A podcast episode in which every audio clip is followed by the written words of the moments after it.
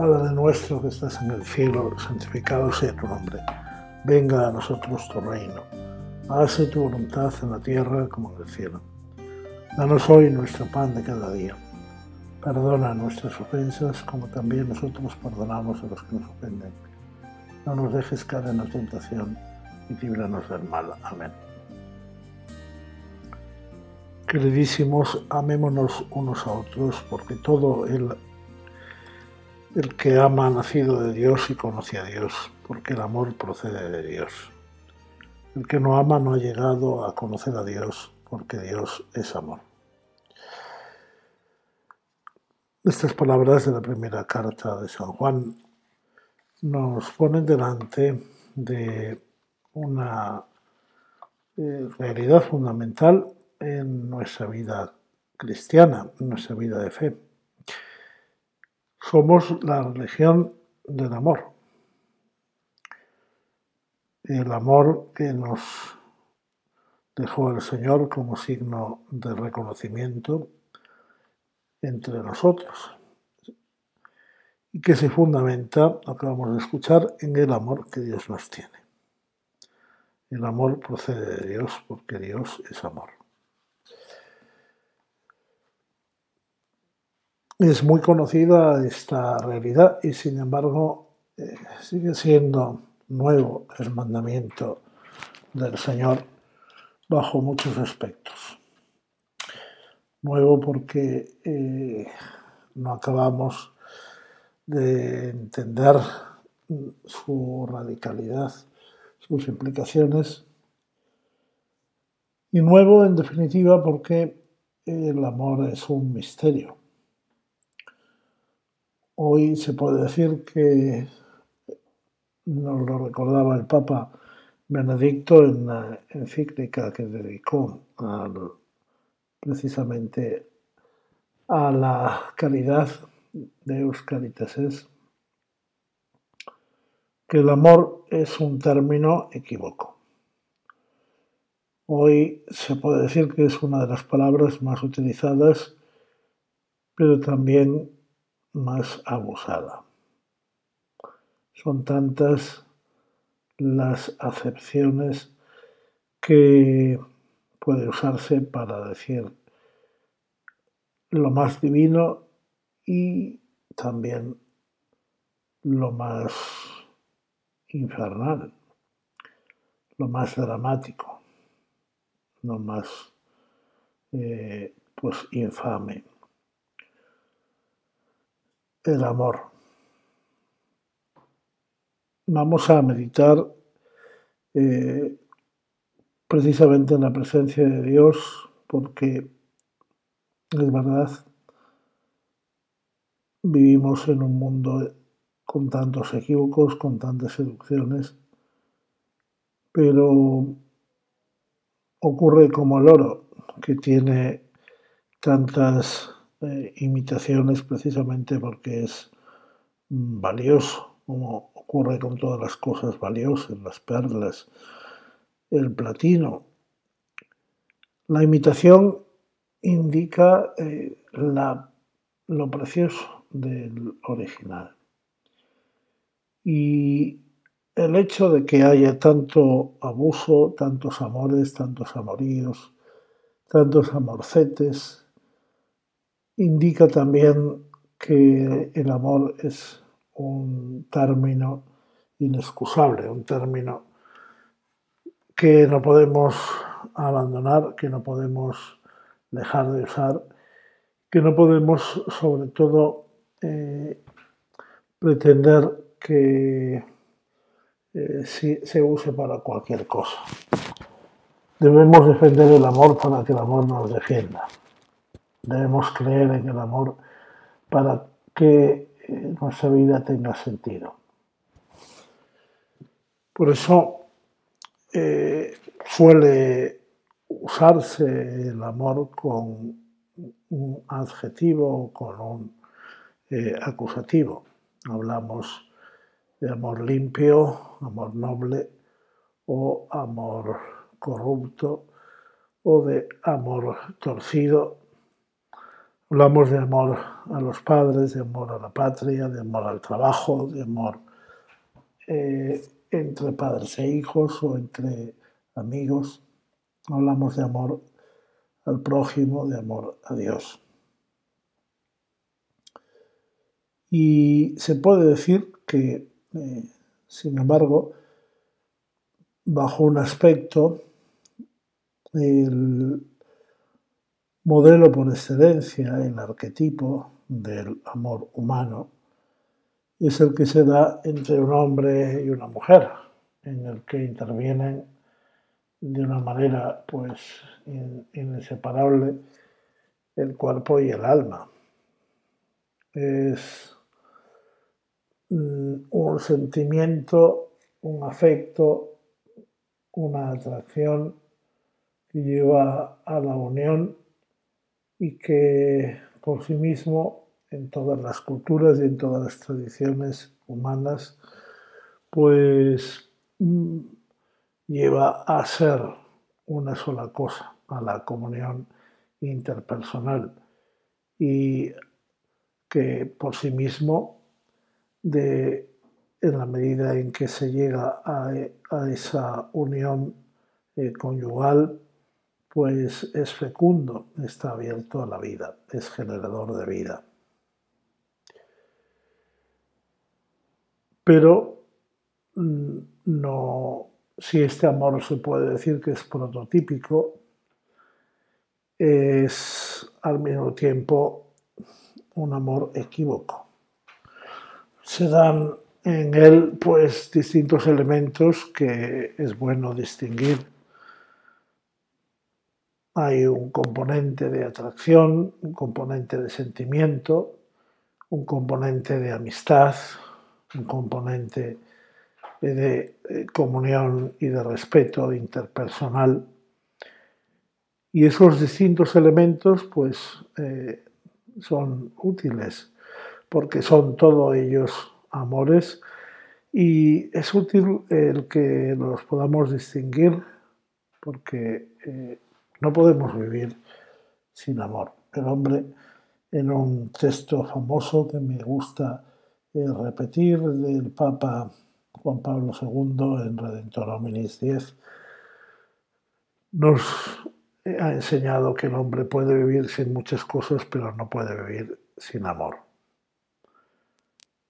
Pero ese amor que es la meta de la vida humana, su fundamento y su origen, es mucho más que el amor humano entre un hombre y una mujer incluso aun cuando todos estos aspectos de atracción, de amistad, de respeto, de convivencia, eh, pudieran darse unidos rectamente. Ya que es como nos enseña San Pablo en la carta a los Efesios, esa unión entre el hombre y la mujer no solo sino imagen del el misterio de Cristo y de la Iglesia, de ese amor del esposo divino con su pueblo. Por eso eh, somos la religión del amor, pero no nos dirá San Juan eh, poco después, no consiste el amor, no es un amor que eh, pongamos nosotros como protagonistas no consiste el amor de Dios en, que nosotros le amemos a Él, sino en que Él nos amó primero. San Juan, en el texto que sigue a continuación, nos enseña, en esto se manifestó entre nosotros el amor de Dios, en que Dios envió a su Hijo unigénito al mundo para que recibiéramos por Él la vida. En esto consiste el amor, no en que nosotros hayamos amado a Dios, sino en que Él nos amó y envió a su Hijo como propiciación por nuestros pecados. El amor no consiste en que nosotros le amemos, sino en que Él nos ha amado. Y así, el amor humano es correspondencia a ese amor creador, ese amor redentor.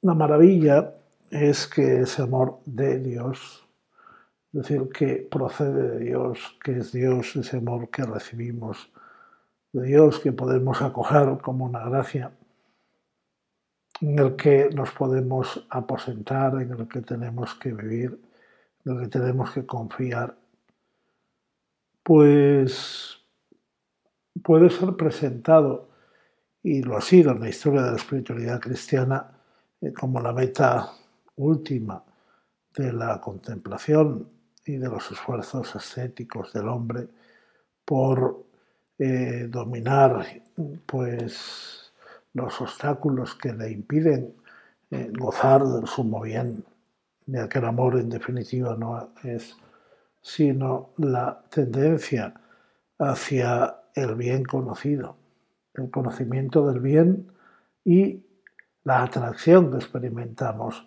hacia el bien. Pero pienso que puede haber eh, un peligro y a lo largo de la tradición espiritual cristiana hemos podido dar la impresión en alguna época de la historia de que el amor de Dios era contrario a todos los amores humanos. Sin llegar a, a tanto, se podría decir que eh, no hemos caído como Nietzsche en la tentación de acabar con el eros, eh, de dar a beber eh, el veneno para la, a, a todo amor de necesidad.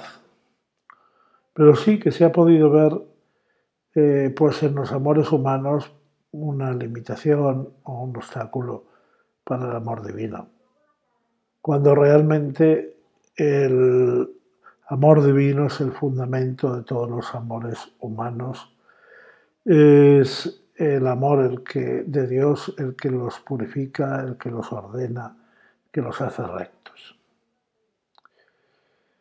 Y en este sentido, pues mm, siguiendo las enseñanzas del Papa Benedicto en la encíclica de Caritas y en otros y también en otros autores, es bueno que meditemos eh, brevemente en eh, cómo estos amores humanos no son obstáculos, sino que son precisamente camino para el amor de Dios.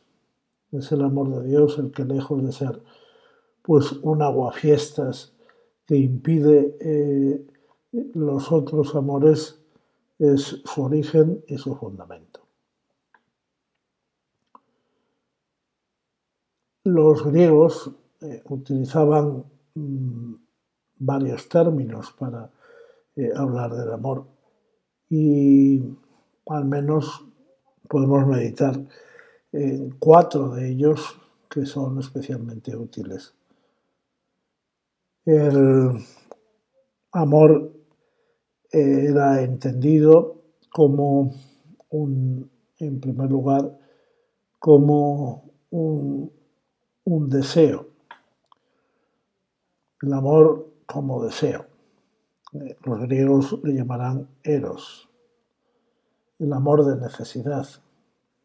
Es no solo lo que eh, hoy se entiende eh, por deseo erótico, sino eh, ni, ni, principalmente eso, sino todos los deseos, es decir, cuando decimos me gusta o, quiero beber, pues porque tengo sed, experimento la necesidad de beber, quiere decir que hay un eros que lleva, hay un amor de necesidad que hace que el sediento busque el agua, eh, si puede ser fresca, mejor cuando hace calor, y que el hambriento pues busque la comida y que el trabajador pues busque su salario y que el eh, que está solo pues busque compañía y que el hombre pues que siente atraído pues experimenta también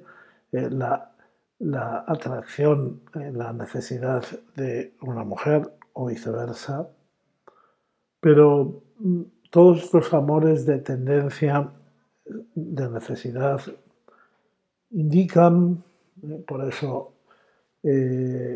dirán el sabio griego que Eros es en definitiva hijo de Penía, de la pobreza, de la necesidad. indica en definitiva una carencia, una carencia en el sujeto que ama porque desea, porque le falta un bien que desea incorporar a su vida, que desea eh, satisfacerse.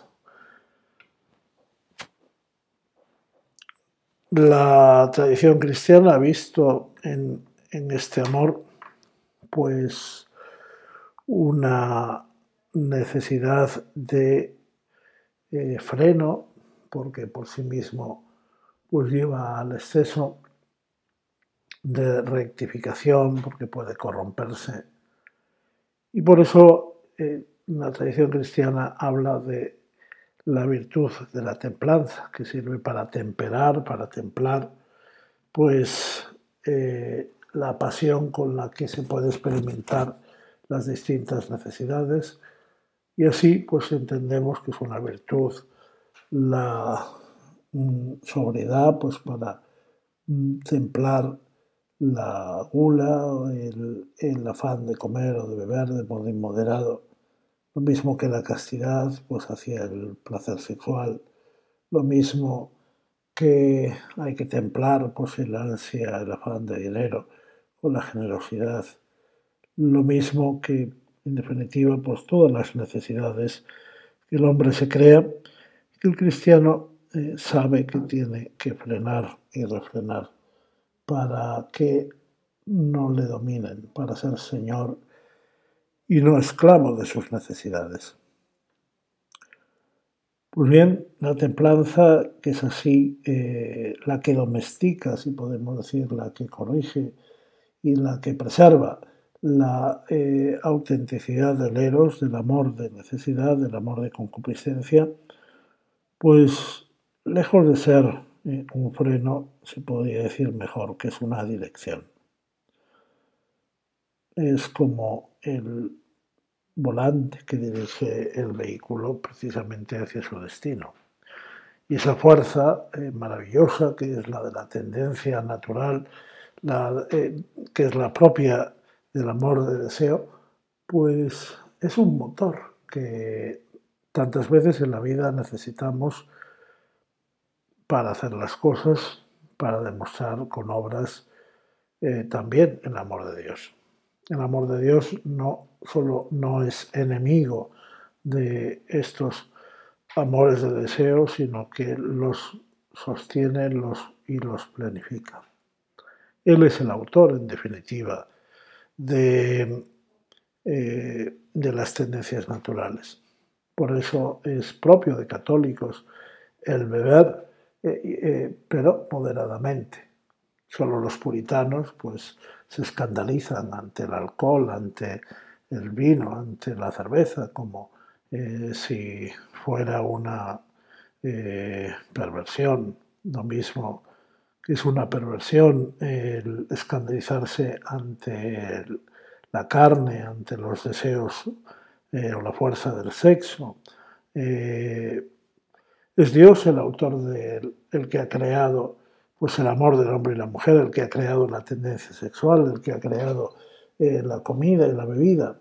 Y quiere ser alabado y adorado precisamente en la medida en que todos estos bienes sensibles, eh, la comida, la bebida, el dinero, el, placer, el estar juntos, las distintas necesidades humanas, pues eh, son buenas y santas cuando se hacen eh, en el modo justo, en el tiempo justo, es decir, templadas por el amor de Dios. Y esta es la templanza. Enseñará San Agustín como en definitiva no hay más que una virtud, que es la del, la del amor, que configura las distintas virtudes cardinales.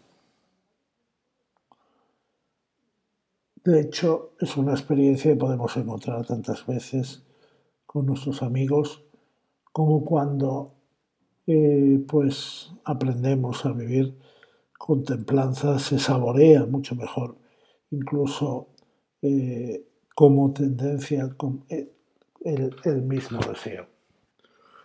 Quien no ha experimentado pues que la mejor cerveza fría pues en verano se toma cuando se tiene sed. Sin embargo, pues después de la segunda o de la tercera, pues ya no sabe distinto. Por eso el dominio, la eh, sobriedad, la castidad, la contención, la continencia, son virtudes que lejos de oponerse al amor y al gozo, lo posibilitan, lo llevan a su plenitud. Y esto que podemos pensar del amor de concupiscencia, que parece el más eh, díscolo o el más eh, fácil de corromper, pues se puede decir igual de los demás amores humanos. El amor de familiaridad, el que nace del trato, entre, eh, podemos llamar el cariño en definitiva, que llamaban los griegos las torgué, es eh, ese roce del que nace el cariño, ese trato de unos con otros, pues es también eh, natural. Y bueno, es verdad que el Señor en el Evangelio nos dirá el que no odia a su padre, a su madre, el que, eh, y para seguirme a mí, pero entendemos bien que no está oponiendo el amor de radical del seguimiento a Él con todo el corazón, como eh, Dios había pedido en el Antiguo Testamento, el Deuteronomio, a los suyos, está estableciendo precisamente el fundamento del amor auténtico a la familia, el amor de cariño, el amor que nace del trato de unos con otros, está posibilitado por el amor de Dios, simplemente que no puede ser lo primero. Es, eh, sería un desorden, el nepotismo, las influencias, cuánta corrupción a veces cuando nos dejamos llevar, pues de, de la, simplemente del afecto, de la carne, de la, sangre, el afecto de la familia, y nos encerramos en relaciones pues, que no son sanas, de dependencia, cuántos chantajes emocionales, cuánto neurotismo, pues surge precisamente de, este, este, amor que se enferma cuando no está eh, fundamentado en el amor de Dios, cuando no está abierto a la trascendencia y no eh, eh, está Mm, pues mm, enderezado tampoco por la caridad. Un tercer tipo de amor es el amor de amistad, la filía, decían los griegos, que es más bien el amor de correspondencia, que también es propio del matrimonio. Es lo lógico que se dé correspondencia entre el hombre y la mujer y no solo eh, atracción. Es el amor de amistad el que mm, supone la comunión de eh, los amigos en el bien común. Y se puede decir que es, para al menos siguiendo Aristóteles, que es el amor humano más noble. Es en el fondo pues, la razón eh, fundamental de la vida. El gozo común de la verdad, que hace que los amigos se encuentren no tanto el uno al otro, que es un amor más propio de los amantes, sino el uno con el otro en el bien común, en la belleza común, en la verdad eh, que los une, en la contemplación, no del uno al otro, sino la contemplación mutua de todas las cosas. Y así eh, la amistad también pues, puede encerrarse o pervertirse, pero es elevada por eh, Jesús a su más alto grado, puesto que en el fondo lo que era imposible para los filósofos, Aristóteles pues, piensa que no puede darse amistad entre el hombre y Dios porque exige la igualdad y el hombre eh, será siempre ante Dios pues un desigual, hay una distancia ontológica insalvable. Sin embargo, Jesús va a hacer presente esa amistad porque él, lo hemos escuchado, es Él el Dios que ha venido, el Dios amor que ha venido a nosotros, hasta nosotros, para elevarnos y hacer posible esa amistad. Se manifestó el amor de Dios en que Dios envió a su Hijo al mundo para que recibiéramos por Él la vida. Éramos no solo desiguales, unas criaturas en el Creador, sino que éramos pecadores, éramos enemigos suyos.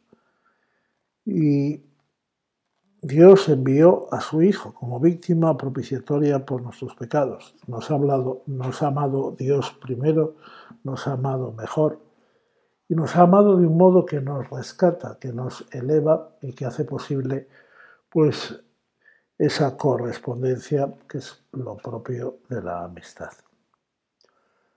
De hecho, Jesús en la oración sacerdotal llegará al máximo de la revelación del amor de Dios a sus discípulos y les dirá, nos dice, ya no os llamo siervos, os llamo amigos. En Jesús tenemos la posibilidad de eh, ponernos a la misma altura de Dios porque Dios se ha bajado para levantarnos. Por eso, propiamente la caridad consiste, hace posible esta relación de eh, desigual, porque en su origen es todo gracia, pero que se hace igual porque luego exige la correspondencia. Ese amor de amistad del hombre con Dios. Es un amor que además eleva, santifica y hace maravilloso pues todas las amistades humanas, todas las relaciones de correspondencia entre los hombres. Y así los esposos cristianos están llamados a ser más amigos y a, tener pues, una correspondencia, una unidad de corazón todavía mayor que la de los cuerpos. Y así los amigos cristianos pues tienen en común eh, no solo algunas cosas, sino lo más importante, eh, la cosmovisión, el modo de ver el universo, el, descubrir eh, a Dios en el corazón de cada cosa. Y la amistad así entendida, así vivida, desde Dios, desde el amor de Dios, desde la amistad con Dios, pues da luz y color a todas las amistades humanas, a todas las relaciones afables de benevolencia y de correspondencia que pueden darse entre los hombres. El gozo es así, eh, pues hecho posible por el amor de Dios que se que configura la amistad entre los hombres. Por último, podemos hablar de un amor espiritual, un amor de aprecio, un amor de valoración, que los griegos llamarán agape, y que es el concepto que utiliza la versión griega de la escritura para hablarnos del amor de Dios. Propiamente el agape es el aprecio. Es el amor de aprecio, el amor de valoración. Quien eh, respeta una, una cosa, eh, una joya, porque sabe el valor que tiene. Quien respeta un regalo porque valora eh, el significado pues, sentimental que puede tener.